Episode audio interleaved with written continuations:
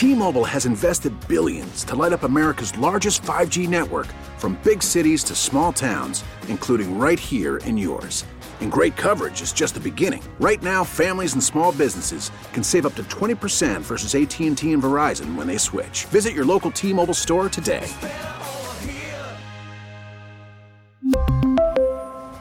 Plan savings with 3 lines of T-Mobile Essentials versus comparable available plans. Plan features and taxes and fees may vary. We get it. Attention spans just aren't what they used to be. Heads in social media and eyes on Netflix. But what do people do with their ears? Well, for one, they're listening to audio. Americans spend 4.4 hours with audio every day. Oh, and you want the proof? Well, you just sat through this ad that's now approaching 30 seconds. What could you say to a potential customer in 30 seconds? Let Audacy put together a media plan tailor made for your unique marketing needs. Advertise with Audacy. Visit ads.audacy.com.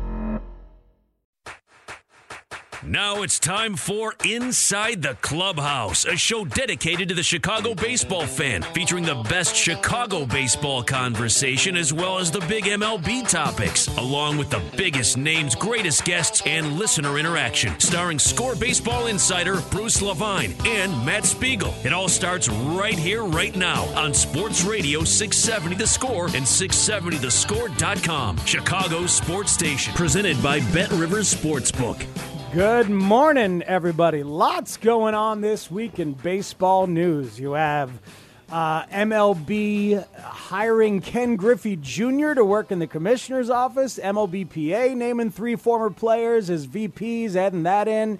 Some all sorts of bits of news, and then we get a potential blockbuster overnight to discuss. I'm Matt Spiegel, and good morning, Bruce Levine.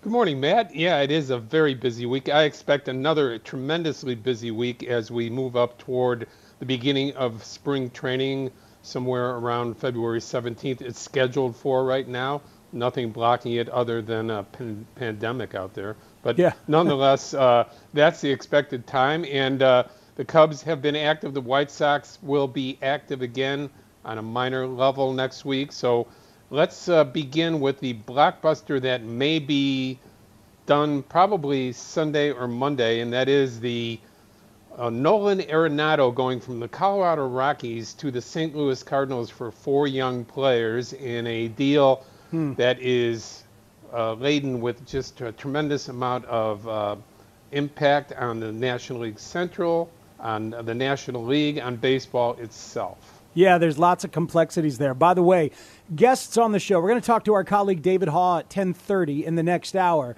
But coming up later this hour, White Sox outfielder Adam Engel will be on the show at 9:40, and Jerry Hairston Jr., the uh, uh, color analyst for the Dodgers uh, out there in Los Angeles, he will talk about Joc Pederson with us eh, at, at right about 9:15. So keep it here. We'll get everything covered on both sides of town.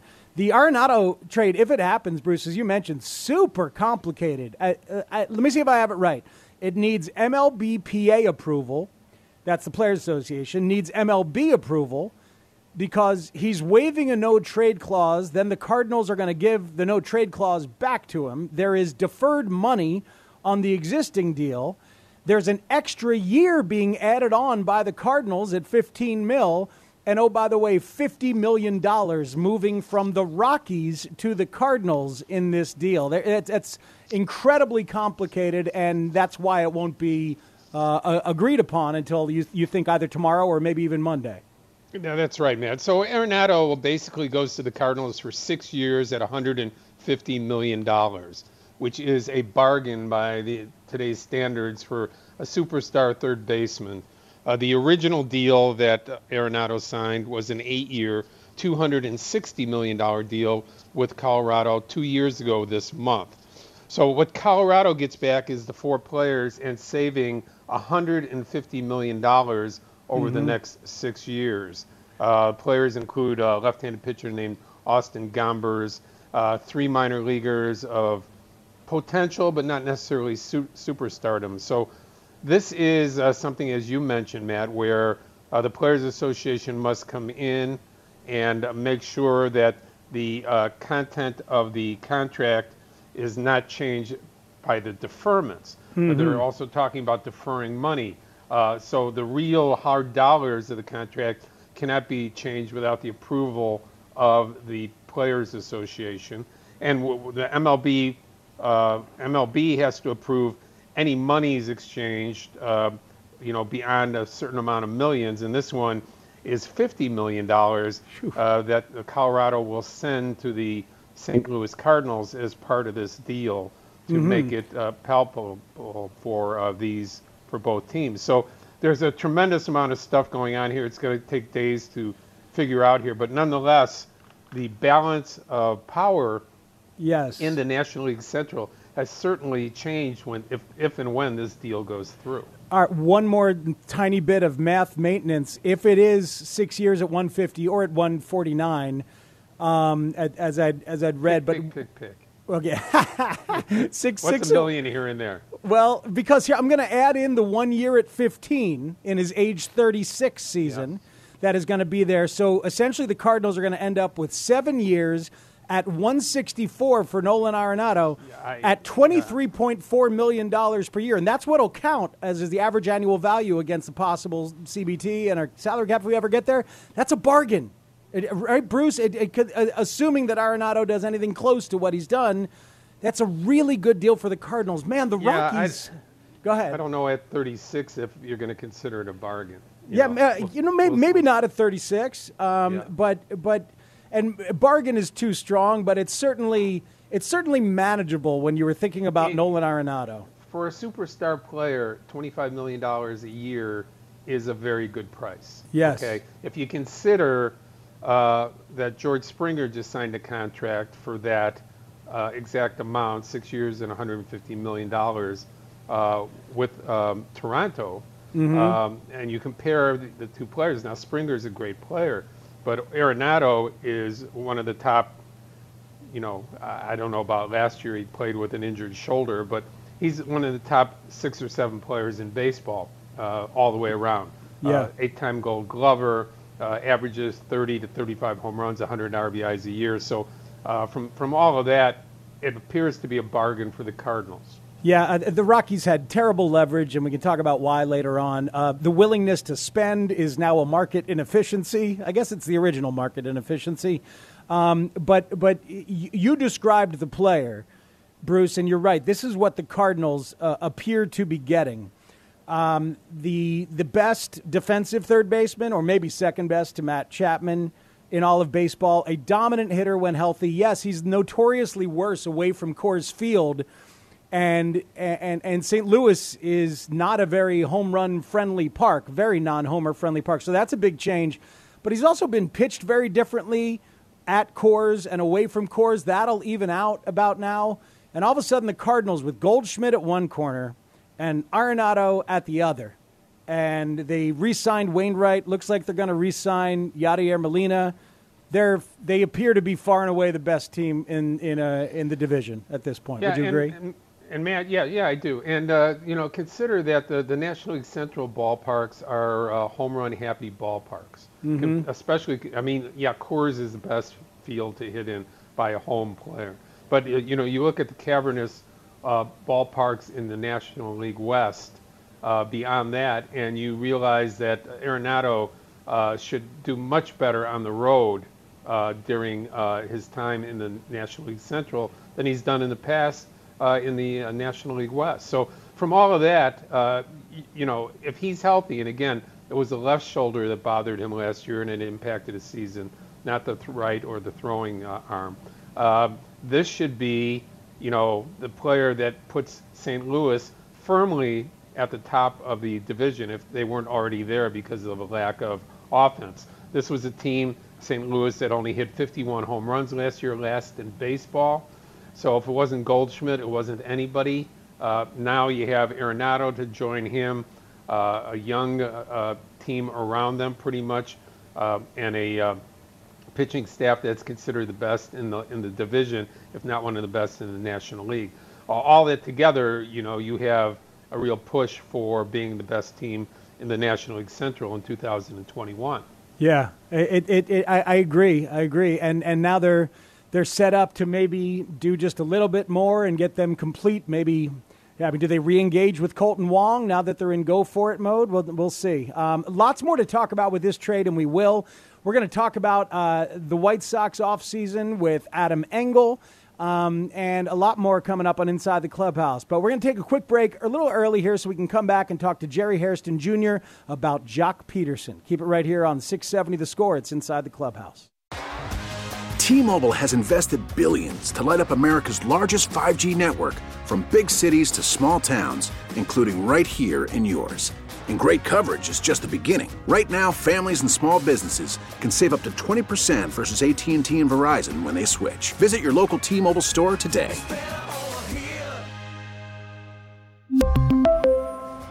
Plan savings with 3 lines of T-Mobile Essentials versus comparable available plans. Plan features and taxes and fees may vary. After the end of a good fight, you deserve an ice-cold reward. Modelo is the mark of a fighter. You've earned this rich golden lager with a crisp, refreshing taste. Because you know, the bigger the fight, the better the reward. You put in the hours, the energy, the tough labor. You are a fighter, and Modelo is your reward. Modelo, the mark of a fighter. Drink responsibly. Beer imported by Crown Port Chicago, Illinois. We get it. Attention spans just aren't what they used to be heads in social media and eyes on Netflix. But what do people do with their ears?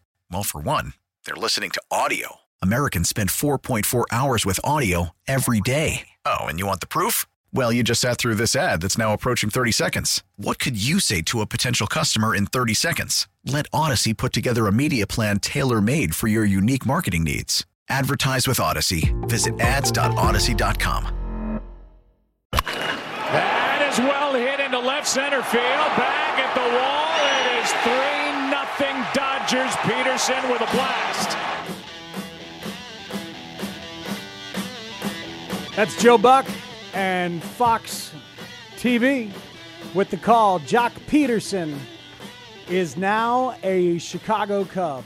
And Joc Pederson, having had a really bad 2020, was then great, Bruce Levine, in the postseason, as he has been for a long time. They've called it Joctober out there. Um, and in the postseason in 2020, he, was, he hit 382 with a 991 OPS in 16 games at a big homer in Game Five of the World Series. That was that one. It's uh, he's a very good postseason player, is he not, Bruce? He is, uh, and many of the Dodgers uh, joined him having a good postseason. But uh, he brings that to the Chicago Cubs. If and when they finalize this, has not been officially announced. Uh, we are hearing it's a seven million dollar deal. There may be an option year uh, in the contract as well. waiting for the official uh, signing of him uh, announced by the Chicago Cubs sometime this uh, offseason. But a, a, an improvement defensively and uh, speed-wise for sure over Kyle Schwarber. The rest will be determined in 2021.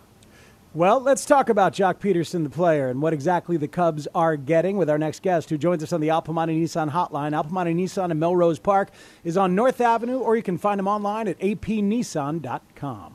Naperville native, former big league ball player for many teams, and uh, our friend who does the pre and post game for Dodger baseball in Los Angeles, Jerry Hairston Jr., joining us on Inside the Clubhouse. Jerry, thanks for taking some time out today. We don't want to mess up your golf game, so we'll, we'll only hold you for about 10 minutes and uh, talk to you about Joc Pederson. How are you today? I'm doing well, guys. How you guys doing? We're good. We're doing Thanks, great. Jerry. Jerry, uh, what what type of individual? First, before we analyze uh, Joc Pederson and his skills, what type of uh, individual are the uh, Chicago Cubs getting in Joc Pederson? Well, you guys are getting a, tremendous uh, guy, a, a really good clubhouse guy, a, a guy that loves to play in October. He loves the bright lights. Uh, you know, we have a nickname for him in LA. We call him Joctober because he, he always seems to get the big hit, the big home run in clutch situations. Uh, he's a really good defender, uh, especially in left field. He's got a really good arm. It's accurate.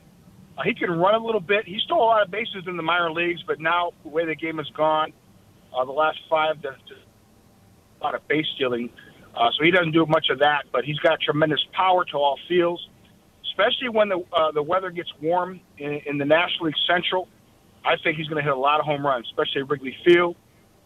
Uh, Pittsburgh is going to be a great place for him. Milwaukee and Cincinnati. So you guys are getting a good guy who could who could swing the bat. You know, it's interesting, Jerry, because like so many of those young Dodgers, he came up much heralded, five tool guy, superstar potential, and then ended up getting utilized in a very specific way. Um, faced lefties very, very rarely, um, played sporadically because there were so many good pieces. So it, it has I don't know, I don't think he's ever had a chance to really play every day and fully blossom and show the full capacity of what he could be. But I also don't know if he can develop more than what he is and be that full player. Do you have a do you have a sense for that in the long term for him? Well, I, I always look at guys, you know, whether it's Joc Pederson, Kike Hernandez, guys that are starting to enter their prime. These guys can get better now, you mentioned the left-handed pitching. Has he struggled against left-handed pitching in the past? Yes, he has. But with him, do you give him that opportunity to face lefties? You never know. He could develop it in that everyday type of a player facing left-handed pitching. He crushes right-handed pitching, by the way. Yes. Especially in the leadoff spot. If you're looking for a guy with pop leading off, uh, he holds a Dodger record for most home runs as a leadoff hitter. Uh, he'll jump on a fastball, turn it around. Uh, so if you're looking for a guy who can lead off, especially against right-handed pitching, Joc is your guy. Uh, he'll he'll walk, he'll get on base. Uh, but a guy like you know, I mentioned maybe a Justin Turner who later on his career developed into that everyday player. Joc Pederson could be that guy. Uh, but once again, you're getting a guy who's athletic, he's got tremendous power, uh, and I really believe the Cubs fans are going to love him. Jerry Hairston Jr. joining us on Inside the Clubhouse. He does pre and post game work for the Dodger television network and just an all around good guy with many, many, many connections around the game of baseball. Joining us on Inside the Clubhouse. Jerry, um, he hasn't played much center field over the last three years. Uh, we know Bellinger's been there uh, a lot. But do you feel that his skills uh, are such that he could go back to center field and do uh, at least an average to a little bit above average job in center, or is he a corner outfielder at this point? Well, I think he's a really good left fielder, and I think he could be an above average center fielder at Wrigley Field. The reason why I say that is because, as you guys know, Wrigley Field doesn't have huge gaps, right? You don't have a whole lot of right. ground to cover. Uh, and there are ballparks like Milwaukee It's not necessarily huge. Uh, Cincinnati's not necessarily huge as well, so uh, I think he can be an average to above average center fielder, especially with Jason Heyward in right field. You guys know Jason can cover a lot of ground in right field, so if you have Jason in right, you can play a Joc Pederson in center field in that division. But if you were to ask me what is his best position right now, I would say left field. So yeah, le- left field, but but may, but some utility in right. Tell me about the first base experiment because I see, oh, he played games at first base. That could be worthwhile. And then I read something out of LA that said that was a disaster. So, you know, you never know if you actually don't get a chance to watch somebody play. Well, I wouldn't say it was a disaster. You know, when you yeah. have a guy like Cody Bellinger at first base, who's a Gold Glove caliber first baseman, uh, Max Muncy has played there. We Kike Hernandez, who you know was a super utility guy, he can play there you had three guys who could really do it over there at first base. You didn't really want to throw Joc Pederson there. So mm. I would say in a pinch, you can play Joc Pederson at first base. Uh, but you got you guys got a pretty good first baseman there in, in Chicago. I wouldn't mess with him. Jerry, when you when you look at Pederson, do you think? Uh, I mean, you know, you talked about a leadoff uh, guy, and uh, the first guy that comes to my mind, like this player, was when uh, in the middle 1970s, Rick Monday was the Chicago Cubs leadoff man with power and a guy that uh, flourished in that spot before being traded to the Dodgers. Um, when you when you look at him, do you think he's a, leadoff man, or is he better uh, in the middle of the pack, uh, driving in runs down in the lineup? That is a great comp with with Pretty Ricky, Rick Monday. Joc doesn't have the hair like Rick Monday has. he definitely has the power. Definitely has the power uh, like Rick Monday. So I would have Joc Pederson lead off if I was manager Dave Ross against right-handed pitching because he can ambush these right-handed batters and you can be on the board one nothing. But after that, I would probably like to have Joc Pederson hit fifth or sixth in that realm because he's a guy who could drive in runs Uh, but if you're looking to kind of set the table, uh, second, third, fourth, I wouldn't have you know Joc Pederson in, in that role. Either lead him off or have him hit fifth or sixth. Uh, Jerry, you think the Dodgers are, are, are done making big moves? At a pretty darn good team. Seems good. Padres also seem good, but then every time I read about Trevor Bauer or some other big name guy, is like, don't rule out the Dodgers from getting in there. Uh, I can't tell whether they're done or not.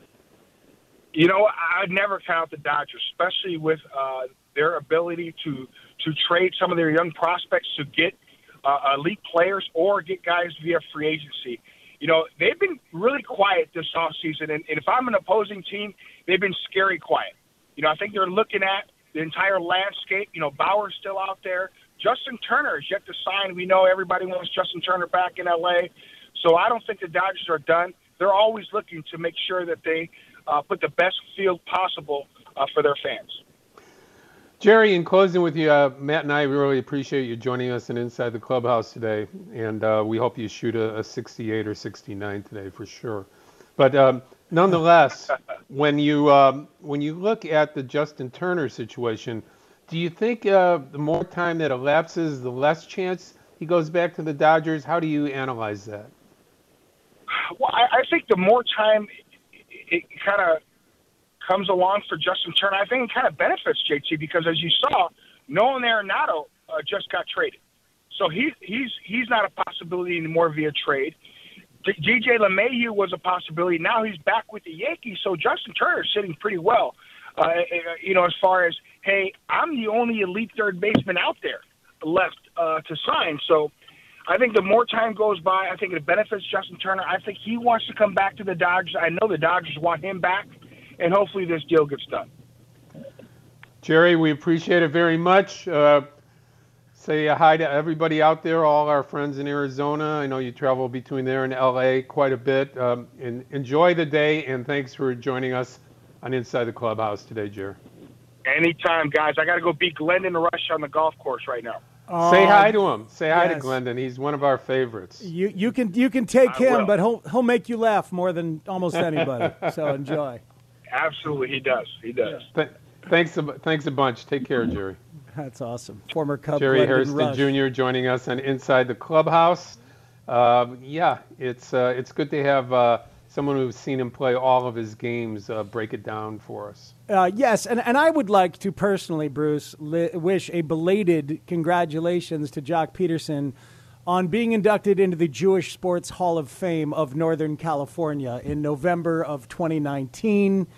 Um, I don't know how active he is or observant he is is the proper word, but it's just I I, I hadn't realized I hadn't realized that uh, that a member of the tribe was coming to be part of the Cubs.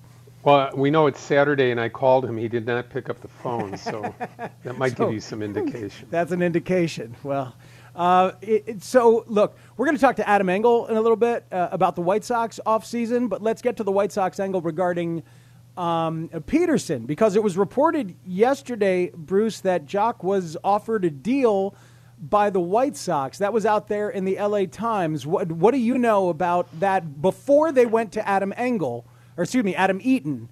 It, it, it, it seems that they went after Joc Pederson. Does that jibe with uh, what you've known about the White yeah, Sox? Yeah, there were conversations. I, I, think the $10 million report might be erroneous, but uh, there were there were conversations. And if we remember back to the last two off seasons, the White Sox were connected with Pederson both years Big as time. far as bringing him in in a trade. And at one point, I remember someone actually reporting that the deal was done and that Pederson was a White Sox player, but nonetheless, that didn't work out. Uh, sure, I mean, look, adding a left-handed power back uh, to the White Sox was something they wanted to do.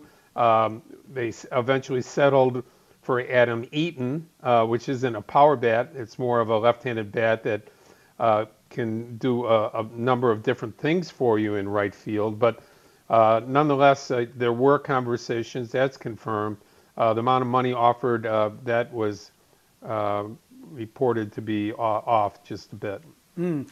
I like. Um, I, I got to say, I actually like the bat of Adam Eaton, the style of Adam Eaton.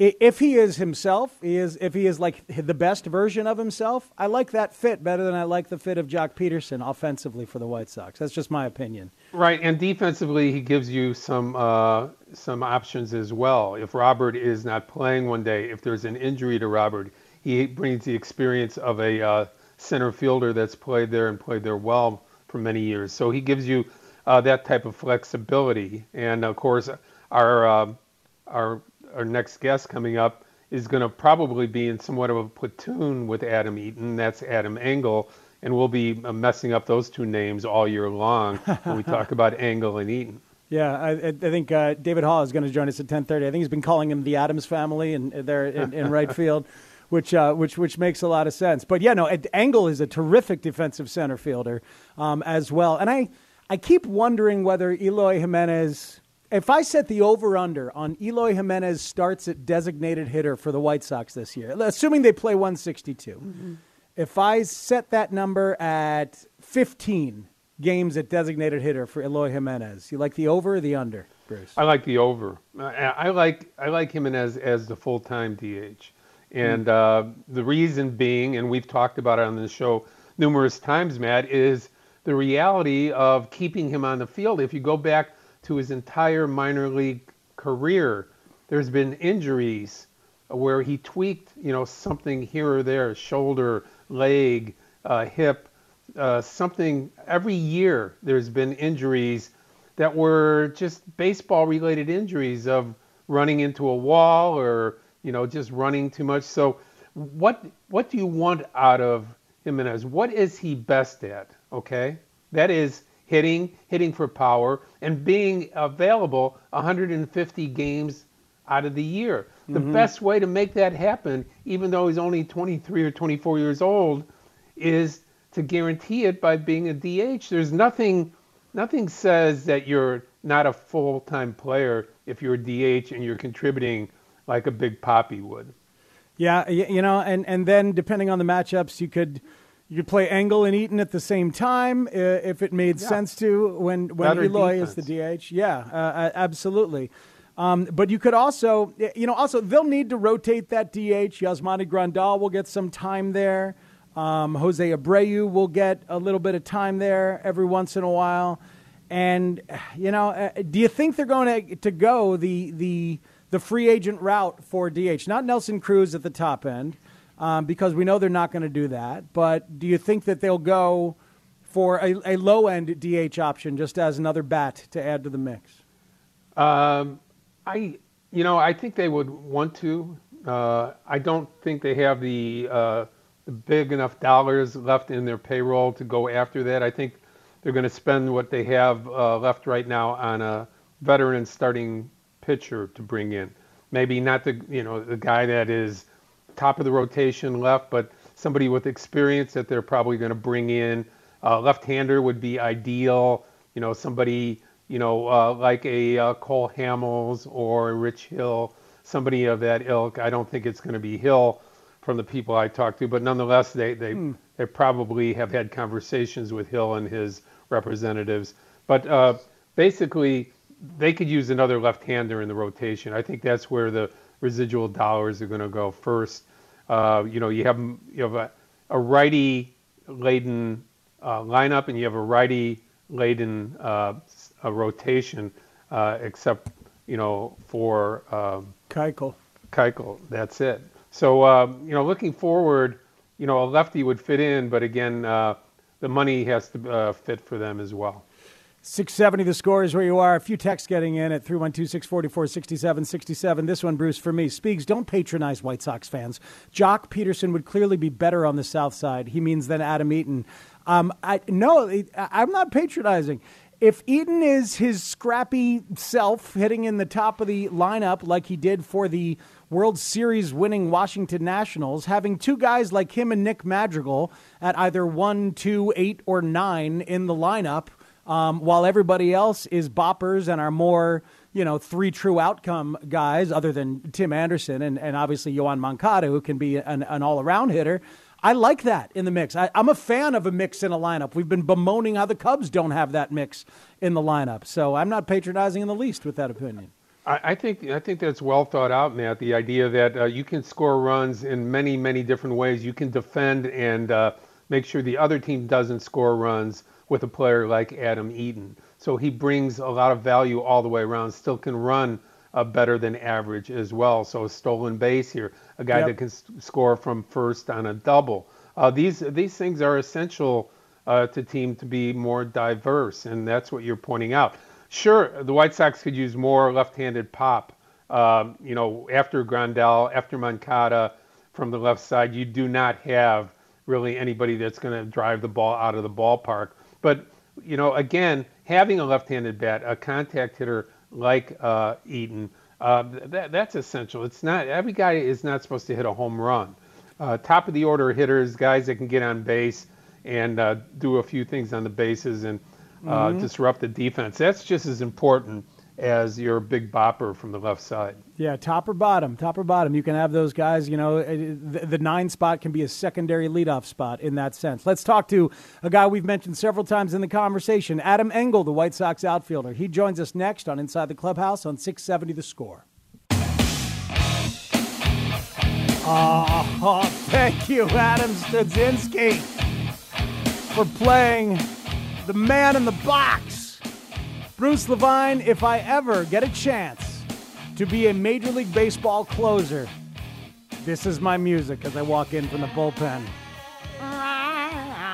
It's menacing, isn't it? You're you're afraid of me, aren't you, Bruce? You'll be afraid to swing at my fastball when I come walking into this one. Yeah, I wouldn't hold your breath too long on that one. Uh, on my opportunity to Uh, be a closer? opportunity is yeah, it's it's probably I don't know. The odds are not good. They're they're just not good. You close well on the radio. I will give you that. I had a moment when I was 12 when I threw it sidearm a submarine like Kent Tekulve, and I thought for like 20 minutes, you know what, I might end up in the bigs. I might be able to do this. Did you ever have a moment as a kid when you thought, I'm going to be a big league ball player? Uh, no, you know, I, I didn't smoke anything funny at that age, and uh, I never, I, honestly, I never, I never felt I was good enough to play. I, I always hoped I was good enough to, to make the the, the uh, high school baseball team, which I was, but not good enough to play every game. So you knew that your career was going to go elsewhere when Ah. you were only a bench player on the high school baseball team. Uh, yeah, I So suppose. We, we, we moved on from there. How, how many people even have the nerve to talk about being a bench player on a high school baseball team? I love that. I love that you talk Well, about everybody's always, but everybody's always pushed themselves. Yeah, I played high school ball. You know, Right. I, you know, and you think, oh yeah, you hit 350, hit 12 home runs. You know, Uh-huh. played first base. Nah, there were a, a bunch of us that uh, just uh, were out there with the pom poms, uh, leading them on to Yeah. victory. The closest, guys, the closest I ever got to being a major league closer was when I got a curveball to actually curve when I was 15 once. It was Oh. that's it was outstanding. It's exciting. It's exciting. I, I never, I never got a ball to curve. See, I thought I did when I was submarining. I saw the movement on it. It felt natural, but that's just because I was falling off to the right after throwing the ball. I'm like, oh, look at that! I got Quisenberry stuff right here. But uh, instead, uh, Yeah, instead, like I said, I was not smoking at that time, like some of you guys. Well, eh, you know, uh, a, a boy's got to do what he's got to do to get through that hard scrabble, hard scrabble suburban life um, that, uh, that that that I was leading. A lot of textures getting in. Uh, Jim in Lockport, he takes the under on 15 DH starts for Eloy Jimenez because he thinks Andrew Vaughn's going to be up very quickly. And I and I, you and I talked about this a little bit before the show. I'm a big fan of Andrew Vaughn. I think that dude has hit like an adult every step of his career and looked that way immediately. I know it's a very limited um, balance of, of minor league uh, at bats so far because there was no minor league last year, but I, I, I wouldn't be afraid to have him up on opening day, but maybe that's a little aggressive for me. What do you think, Bruce? Uh, well, you know, they, they think highly of him. Obviously, number one pick just a few years ago. Somebody that uh, looked good uh, in their remote uh, place, you know, last year when they had their secondary uh, spot uh, out there and uh, in Schaumburg. But um, you know, he needs some seasoning. He needs to see some uh, some uh, some minor league pitching. He needs to, you know, mat- matriculate through the minor league system quickly. He can Mhm. do it. Um, I mean, you talk to Lucas Giolito, who works out with him in the off season and he said the guy can flat out hit, and that uh, it won't be long for him to be there. So, from from all of that, you know, you do have to leave a spot open for him because you have two more years of commitment to your reigning American League most valuable player, Jose Abreu, at first base. Yeah, who just celebrated a birthday uh, just just the other day, did Jose Abreu. Uh, and uh, and happy birthday to him. It is inside the clubhouse on 670 the score. Uh, listeners getting in at 312 644 6767. That is the score listener line powered by BetQL. Bet smarter and beat the books. Download the BetQL app today or visit betql.com. Texter says Bruce that at age 15 he made a diving catch of a line drive at shortstop. The umpire turned to him and said, That's one of the best plays I've ever seen. And at that texture's opinion at that moment, next stop, Wrigley Field. He was locked and loaded and, uh, and ready to go. And that young man was uh, Javier Baez. and, and, that and that young man, uh, God, we've had a, we've had a chance to talk to a lot of a lot of good people these past few months working with you on this show, uh, Bruce Lamont. Really, the past what year and change. Um, but uh, it, it, last week when we spoke to Louie Eljaua, uh, did I say it right? The the, yes. the scouting director um, uh, for the international scouting director for the Cubs. I, I was struck by the aforementioned Javier Baez. What kind of recruiting tool he is for other young players, and not just young Puerto Rican players, but young players of, of any descent who just love the style, the swag, uh, and the, the skills of Javier Baez. And he mentioned that Christian Hernandez, the, the Cubs international signee, who Eljaua said was the most talented of anybody they have signed in, in his run with the Cubs, and that includes Gleyber Torres and Eloy Jimenez. He said that Christian Hernandez, huge fan of Javi Baez, and that was a big part of the conversational recruiting that led to Christian Hernandez ending up – uh, coming to the Cubs. And it struck me that maybe I don't consider that enough, as we've had conversations over the past couple years about who to keep, who to trade from a core. That sometimes an international player with that kind of flair and that kind of draw can reap benefits that you don't see necessarily on the roster right away, but could reap benefits that help the organization stay healthy and nimble in years to come.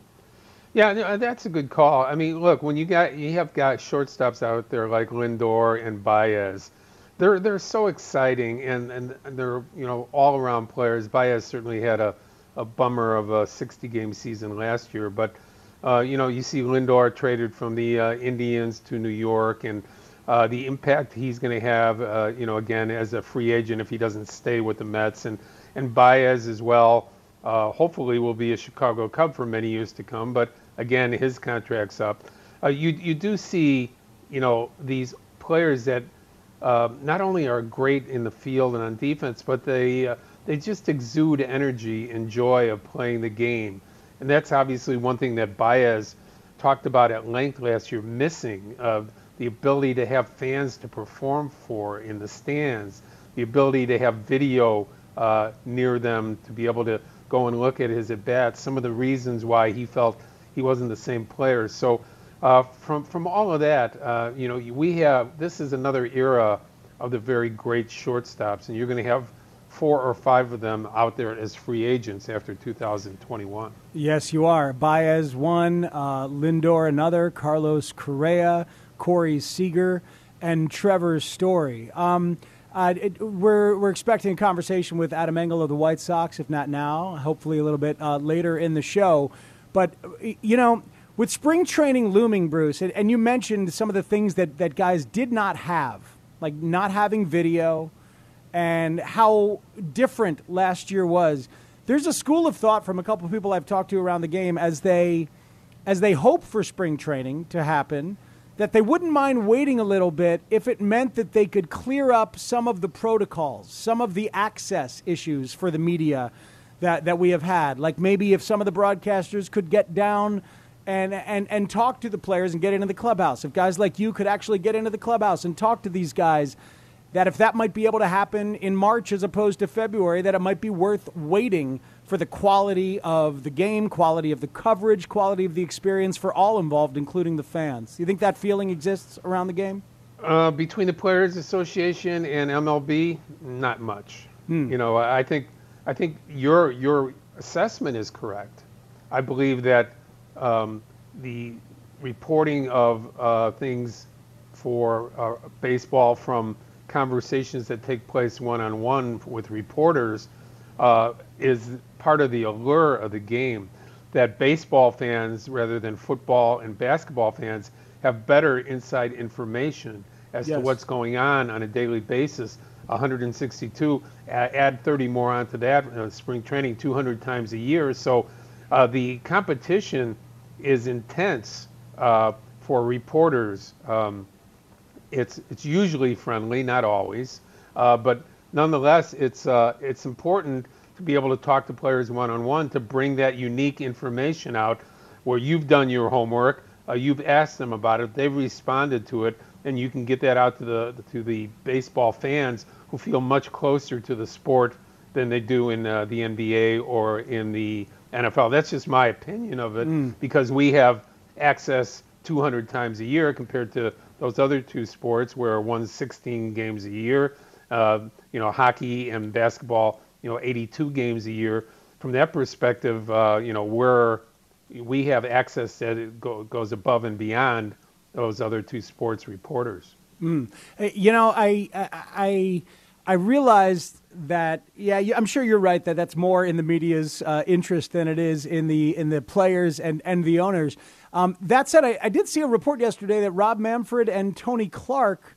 Um, a- and, a couple other representatives that they were going to meet to be talking about some stuff in terms of health and safety protocols. Did, did you see that report, Bruce? That- yeah, I did. And and the, the key is, you know, we're we're hearing dribs and drabs about how maybe a media will be able to have some socially distanced one-on-ones with players and team personnel at some point, maybe starting in spring training. And this has to be worked out um, between the Players Association and Major League Baseball uh, to see whether or not uh, the protocol will be met and that uh, there's going to be a comfort level. Because right now we're being told that media will be held in spring training to uh, limited outside of the access of the the protected zone of the, of the spring training headquarters. So you might be on a distant field where they work out, socially distanced, to be able to look at them play.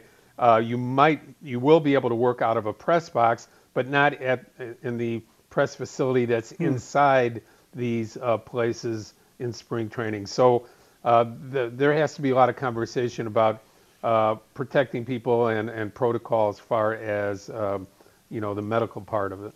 Boy, so many issues to get sorted out. Uh, uh, are, are they going to have video back in, in nearby in the dugouts this year? Or are they still going to be Still to um, be uh, determined. Still Yeah, to be determined. Still to be determined. you Lo- a lot of unintended so consequences. many different things. Yeah. Uh, uh, we, as Matt said, we're expecting to talk to Adam Engel at some time before we're done with the show here.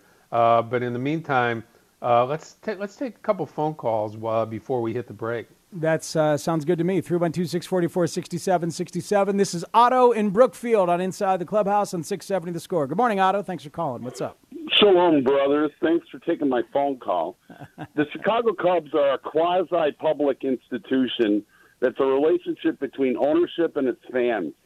The ownership and administration of this team told us there would not be windows, that they were going to create a whole meal, not just cookies. How, as we, we as fans, how are we supposed to accept this, the actions of the team that have uh, traded away Darvish for a sack of magic beans, not paying part of his salary, and uh, allowing things like Nolan Arenado to go to uh, to St. Louis. I feel like as a fan, ownership's lying to us. Thanks, thanks for the call, Otto. Um, whether Bruce, would you like to, to, to stand up for the Cubs? What are you, chicken? Take it. Well, I, I'll tell. Come on, I'll I'm say. still gathering my thoughts, so I don't sound as idiotic as I normally do. Well, let me sort out a couple things. Theo Epstein is the one who promised the whole meal, and he did deliver the whole meal. Um, now, it seems to be that dessert has come, and we're having cappuccino a lot earlier than expected. I, I will, I will grant you that. In terms of the owner not wanting to, not believing in a window, this is trying to extend uh, and, and, and have a longer period of decency, if not excellence, excellence, excellence, fall off the table to suck. That, that's what they're deciding to do as an organization. And they referenced teams like the Tigers and the Phillies, who were real good, real good, real good, real good, and then sucked for a while. And instead, they're trying to take a step back, take a breath, like the Red Sox and the Yankees have done in the recent decade. That's their attempt right now. Doesn't look very good right now because the offseason is not uh, is not yet complete, and there's probably going to be a couple other moves that'll get in there and give you a full picture of what they're trying to do. I understand the frustration from the financial perspective. But this is ownership trying to extend a window. It's just a window of decency as opposed to a window of being at the very, very top, going for it with no holds barred year after year. You know, well said. Uh, you know, in short term, it's uh, the Cubs are trying to buy time to compete for this year and rebuild and restock their farm system, which has been deplete over the last few years, and waiting for the Brailyn Marquez and uh, Davises and people like that to be able to uh, work their way up to the major leagues and again add the, the young players that they uh, so desperately need to make the, the next move and be the, the, next level of major league players when this group is done. So uh, adding a guy like Pederson, adding a couple veteran starting pitchers that you'll see most likely done this next week after working out a group of uh, guys like Samardzija and Arrieta and uh, Rodon and Foltynewicz uh, this weekend. Uh, that will be the goal is to try to sustain some credibility here while they rebuild toward the future. And in a big market like Chicago and the expectations like Otto's uh, mm-hmm. that's been built up to this point, you understand the frustration. Absolutely. Texter says decency. Decency sucks. We want excellence. The Cardinals never suck. I can't remember the last time they were awful. How do they do it and the Cubs can't? I'll answer that.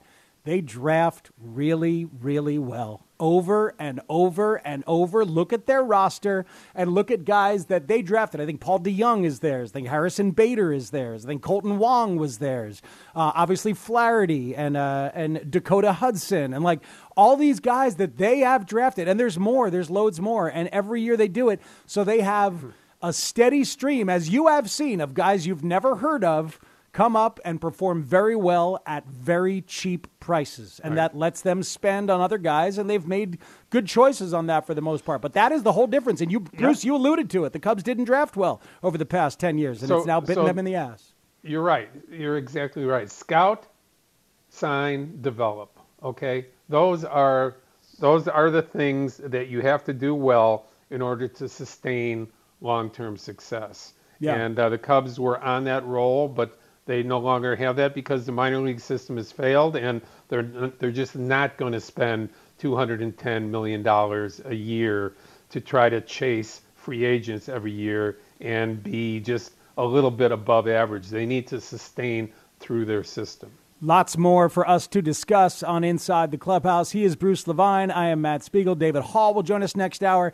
And at some point, I want to talk about that Darvish return and how it compares to this. Uh, this reported Arenado return because it's interesting to look at those two side by side as well. Keep it right here on 670 The Score.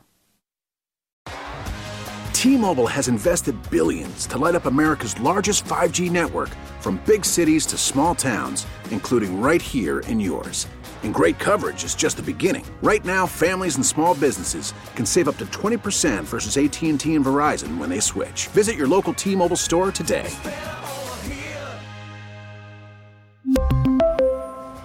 Plan savings with three lines of T Mobile Essentials versus comparable available plans. Plan features and taxes and fees may vary. Oh, O'Reilly!